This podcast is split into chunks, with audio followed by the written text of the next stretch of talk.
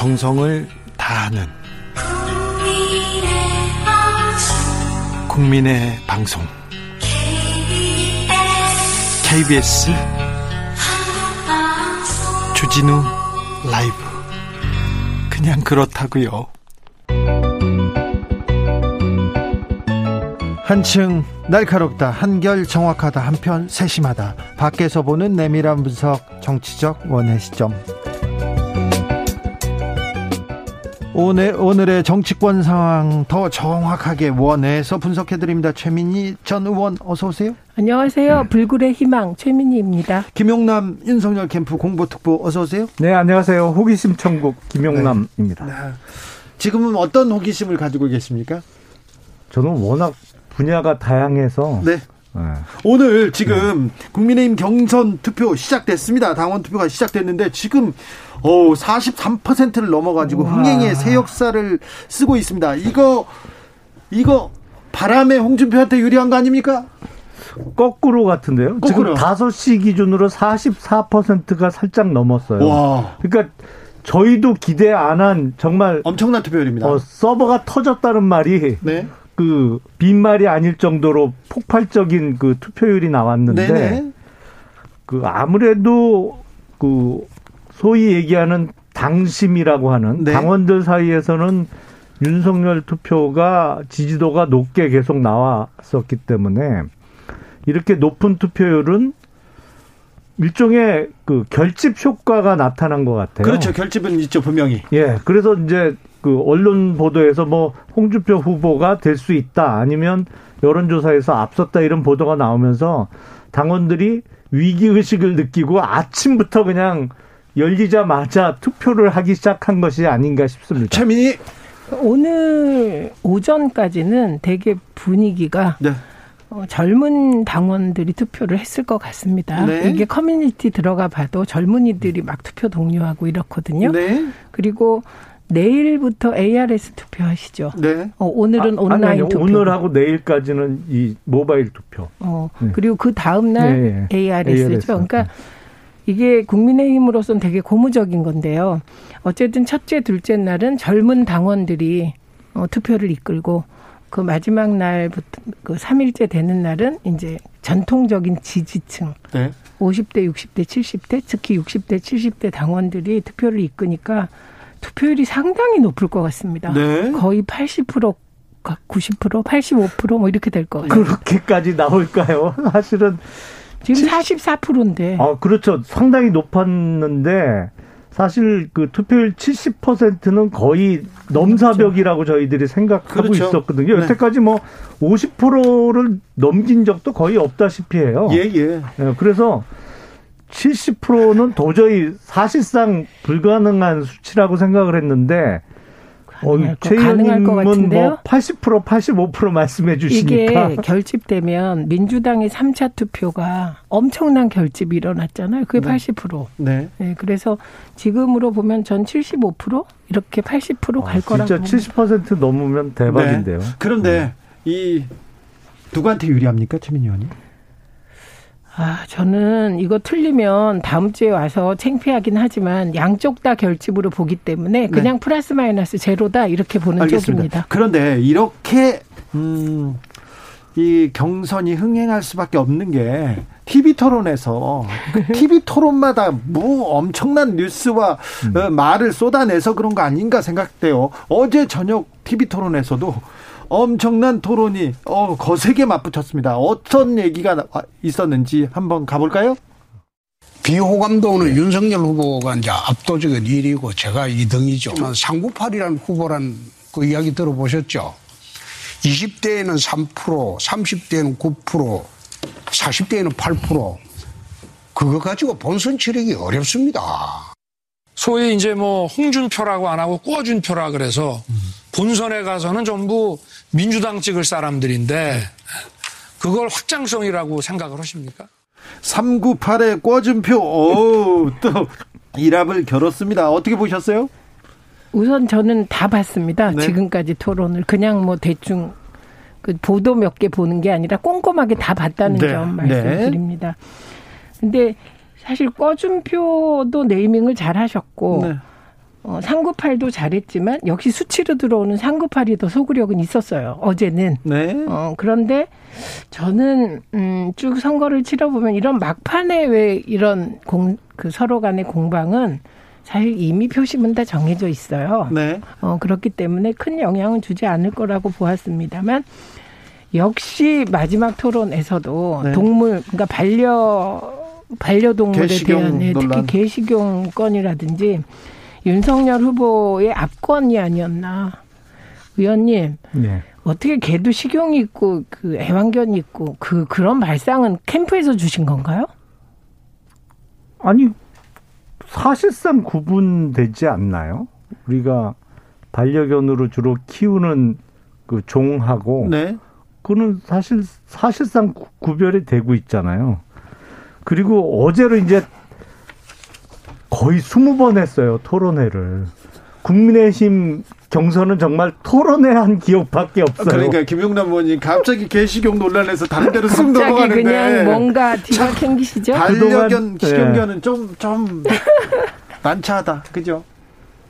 아니 윤석열 후보 같은 경우에 정말 그 가족같이 키우는 반려견이 있는 거고요. 네네. 그리고 기본적인 그 사상의 토대가 자유주의거든요. 네. 되도록이면 정부나 권력의 규제는 적을수록 좋다.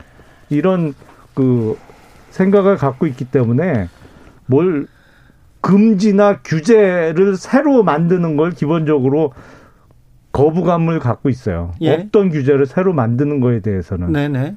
어, 그러다 아, 보니까 그러면 뭐, 개 식용은 찬성. 아니 그러니까 지금 사실은 만약에 개식용 금지 규제를 만들면 그건 새로운 규제를 만드는 거거든요. 그렇죠. 그러니까 개식용 규제도 새로운 규제이므로 가능하면 안 만들라고 하다 보니 개도 식용개가 있고 반려견이 있다 이렇게 표현을 하신 거예요. 아니 그러니까 얘기죠? 기본적으로 없던 어. 규제를 만드는 것은 어 일단은 거부감이 있는 거죠.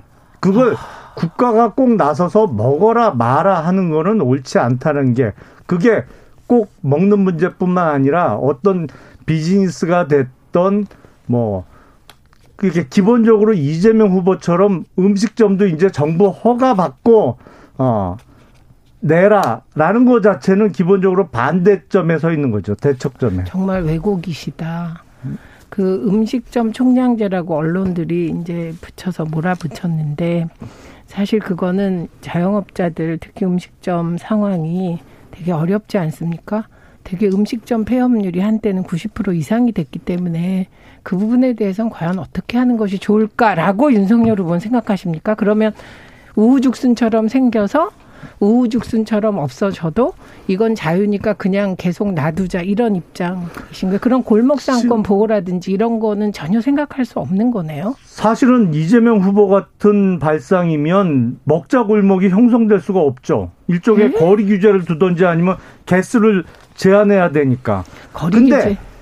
기본적으로 그런 어. 규제 권한이 주어지면 사실은 그거는 이권하고 관련될 가능성이 매우 높아요. 누구는 뭐. 음식점 허가를 받을 수 있고 누구는 안 친하거나 권력에 멀리 있어서 음식점 허가를 못 받는 경우가 생기거든요. 그러니까 이재명 후보께서는 음식점 허가도 화천대유에 몰아주시려고 그러는 것 아니, 같아요. 뭐 그거는 지금 너무 논리적으로 벙벙 뛰니까 그런 개인 택시 허가제도 없애야 되네요.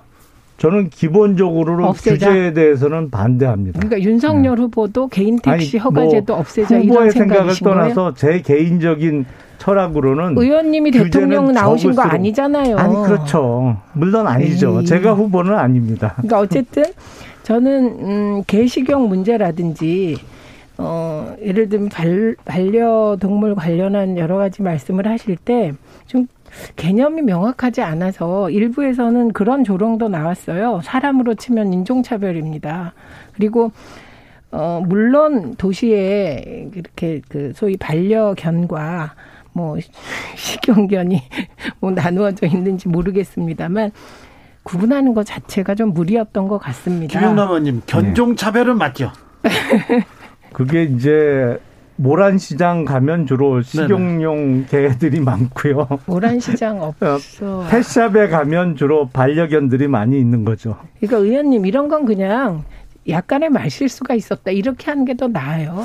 그러면 손가락까지 간다니까 또 손가락. 실수인가요? 실수는 아닌 것 같은데. 조혜숙님께서 음. 윤석열 후보가 개를 키우지 않았다면 과연 유승민 후보가 개식용 문제 꺼냈을까요? 우리 대통령 후보들 개식용 문제 정말 관심이 있긴 한가요? 이렇게 물어봅니다. 문재인 대통령께서 얼마 전에 그 개식용을 금지하는 게 필요하지 않냐라는 취지로 말씀하신 게 얘기했죠. 그 예. 부분에 대해서 그러니까 음. 윤석열 후보 측은 어떻게 생각합니까? 아니 그러니까 기본적으로 왜 자꾸 규제를 새로 만들 생각만 하냐 이거죠. 그거는 국민들이 판단할 몫이죠. 아니 의원님 정치가 그럼 없어져야 돼. 예를 들면 어, 규제라는 게 불필요한 규제를 만드는 게 아니라 예를 들면 개세경 문제에 대해서 사회적 합의가 이루어졌다고 칩시다. 개식용은 이제 하지 말자. 왜냐하면 이게 계속 문제가 국제적 기준에서 문제가 되고 있으니까.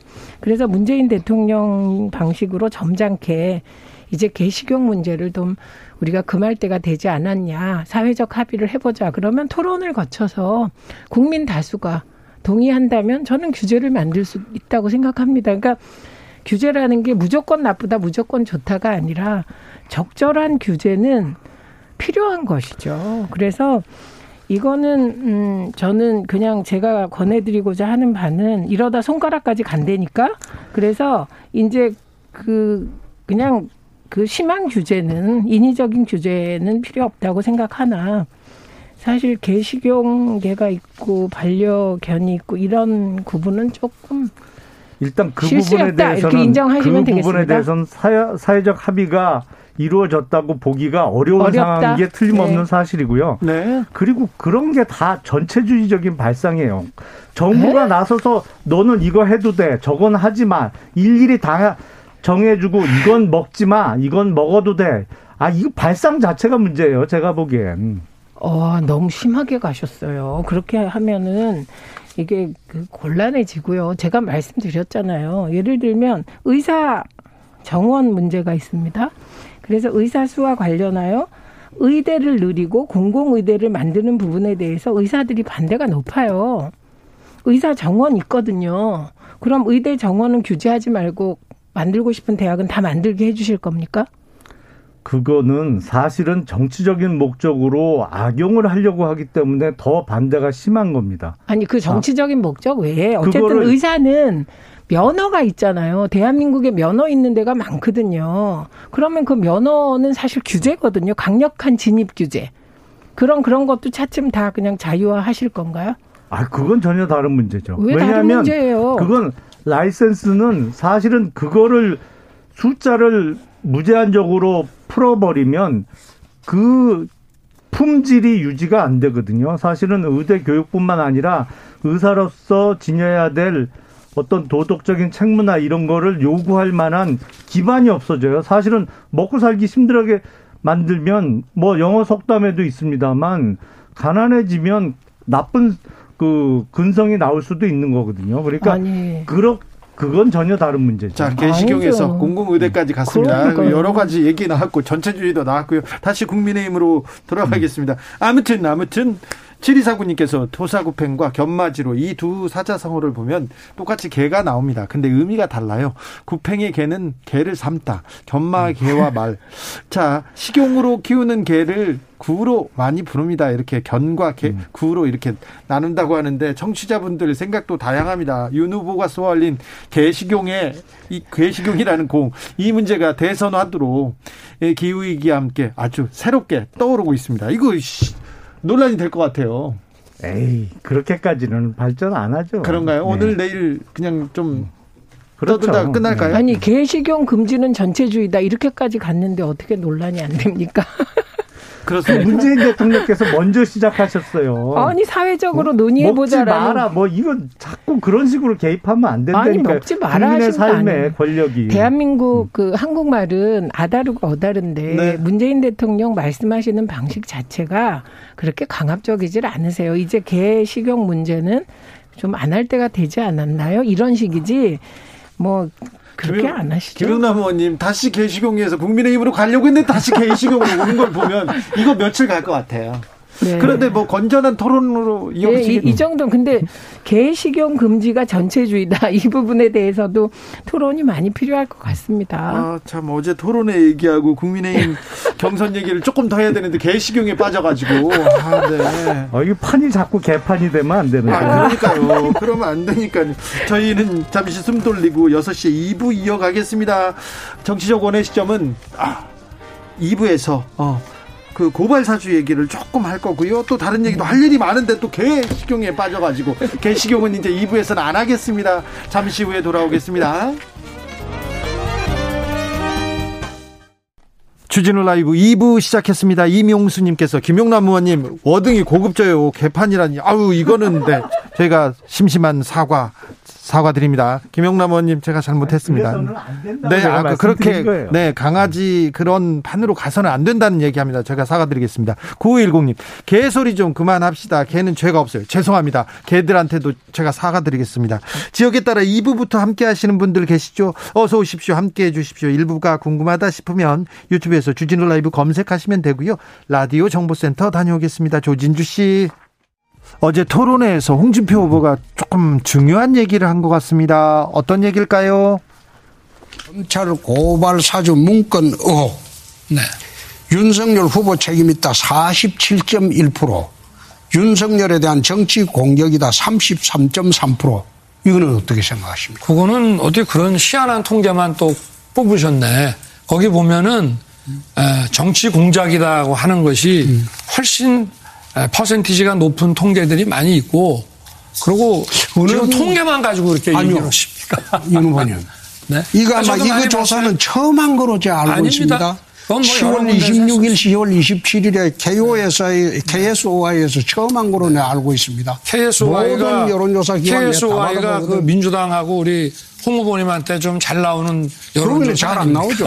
제가 제일 잘 그러니까 나오는 KBS 여론조사입니다. 팩트를 갖고 얘기를 하시죠. 네? 무슨 아니 이걸 안 물으려고 했는데 뭐안 물으시려고 뭐 이상한 가지고 오셨는 이야기를 하니까. 네, 자, 그런 이야기. 자, 고발 사주를 정치 공작으로 이렇게 본다. 이거는 어떻게 생각하세요, 김영남 의원님?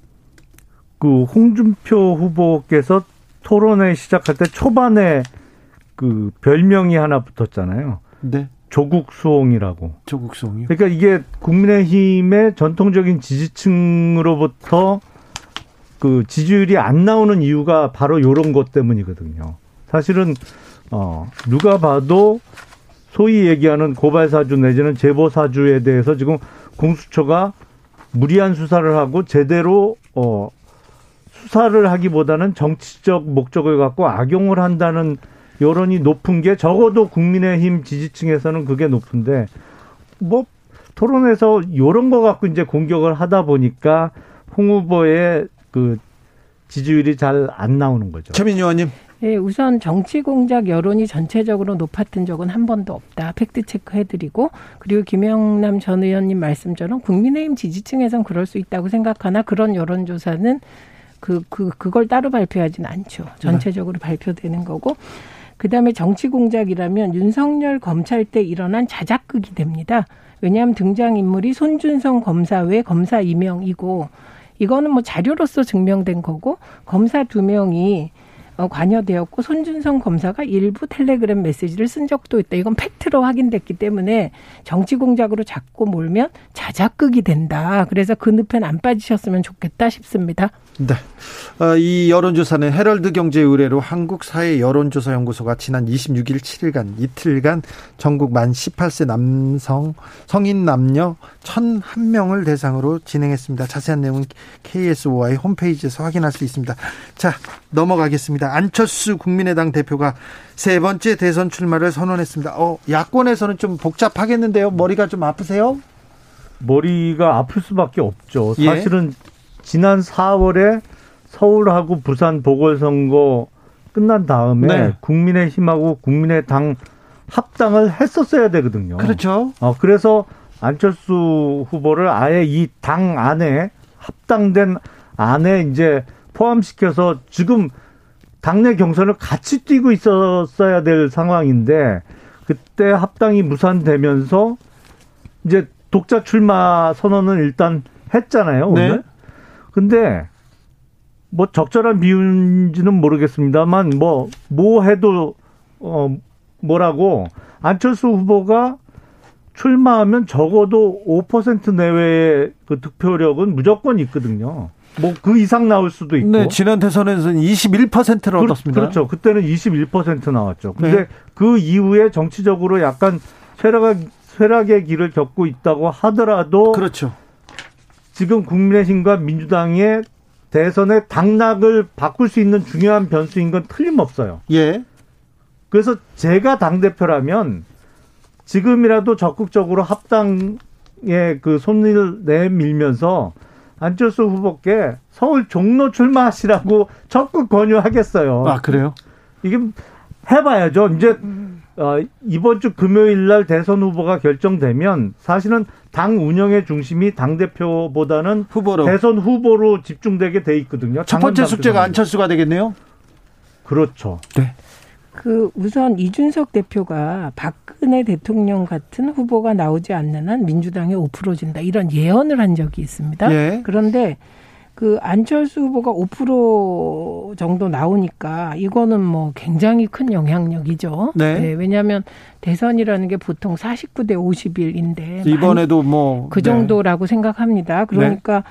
어 마치 민주당의 심상정 후보한테 신경 쓰듯이 되게 심상정 후보가 어, 안철수 후보보다는 낮아요 프로테이지가. 네. 그러니까 그러나 둘 다가 신경 쓰일 수 있는 네. 어, 그런 상황이라고 봅니다. 근데 오늘 안철수 후보의 출마 선언문 보면 늘 그랬듯이 시대 교체 선언했고요. 그다음에 양당 기득권 어, 적폐의 선수 교대 뭐 이런 거거든요. 그러니까 제3 세력 임을 분명히 하는 출마 선언문을 냈더군요. 네. 그래서 아 그래도 이제 요즘은 안철수 후보가 뭐 워낙 그 선수가 되셔서 뭐 아무리 제3지대를 공략하려고 했다가도 뭐 승산이 없으면 어딘가와 합당을 하려고 노력은 하겠죠.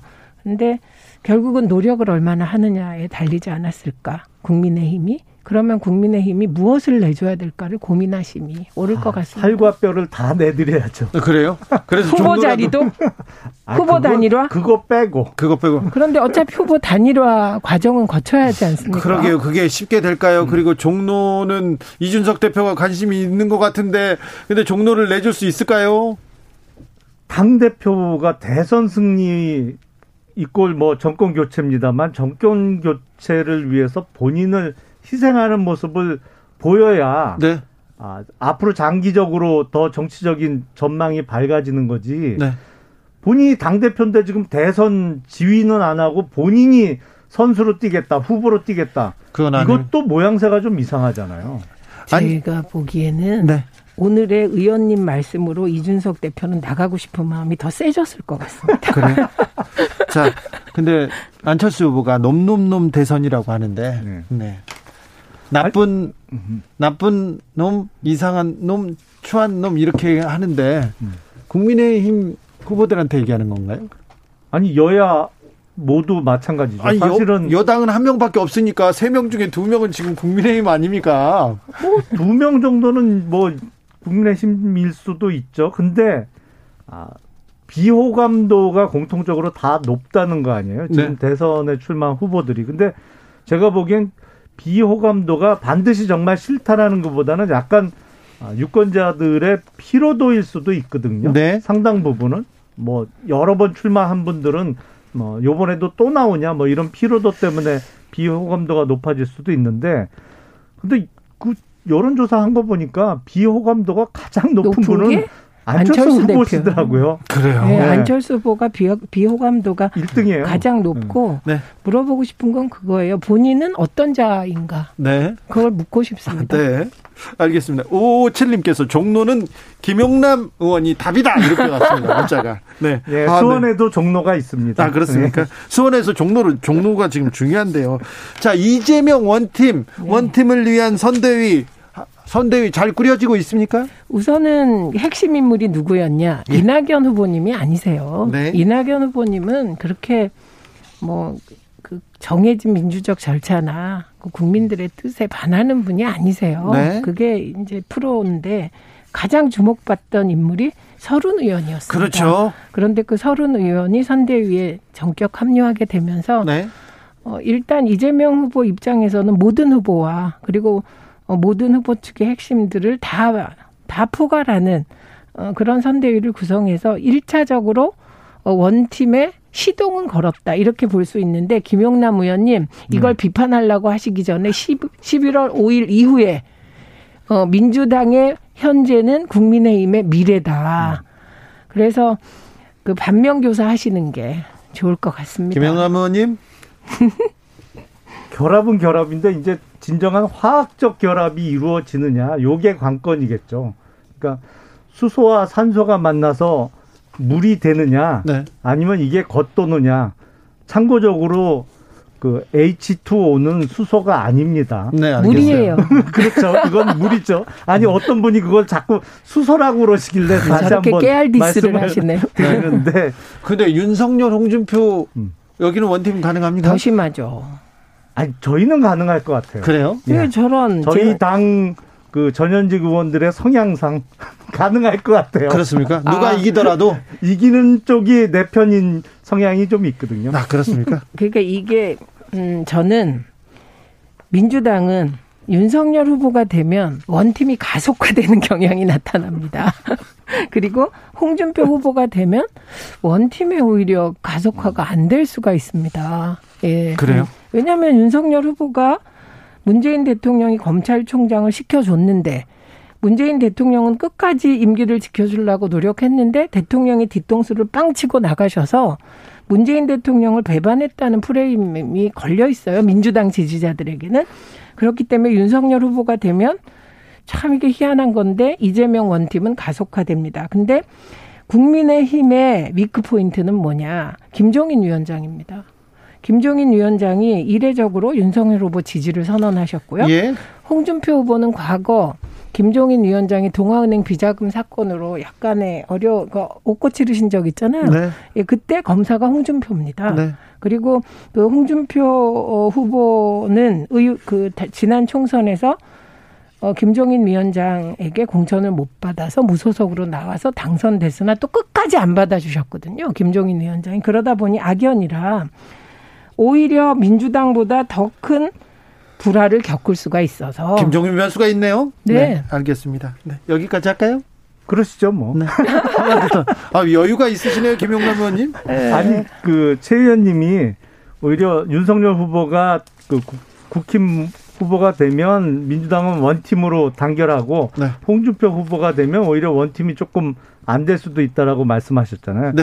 역시 민주당의 거꾸로. 일부에서 홍준표 후보를 응원하고 있다는 거를 자백해 주신 것 같아요. 2919님께서 이준석 대표는 종로에 절대 출마하지 않겠다고 했습니다. 그럼 김용남한테 기우나요? 여기까지 듣겠습니다. 정치적 원의 시점 김용남, 최민희, 최민희, 김용남 두 분 감사합니다. 네, 고맙습니다. 고맙습니다. 정치 피로, 사건 사고로 인한 피로, 고달픈 일상에서 오는 피로. 오늘 시사하셨습니까? 경험해 보세요. 들은 날과 안 들은 날의 차이. 여러분의 피로를 날려줄 저녁 한 끼 시사. 추진우 라이브.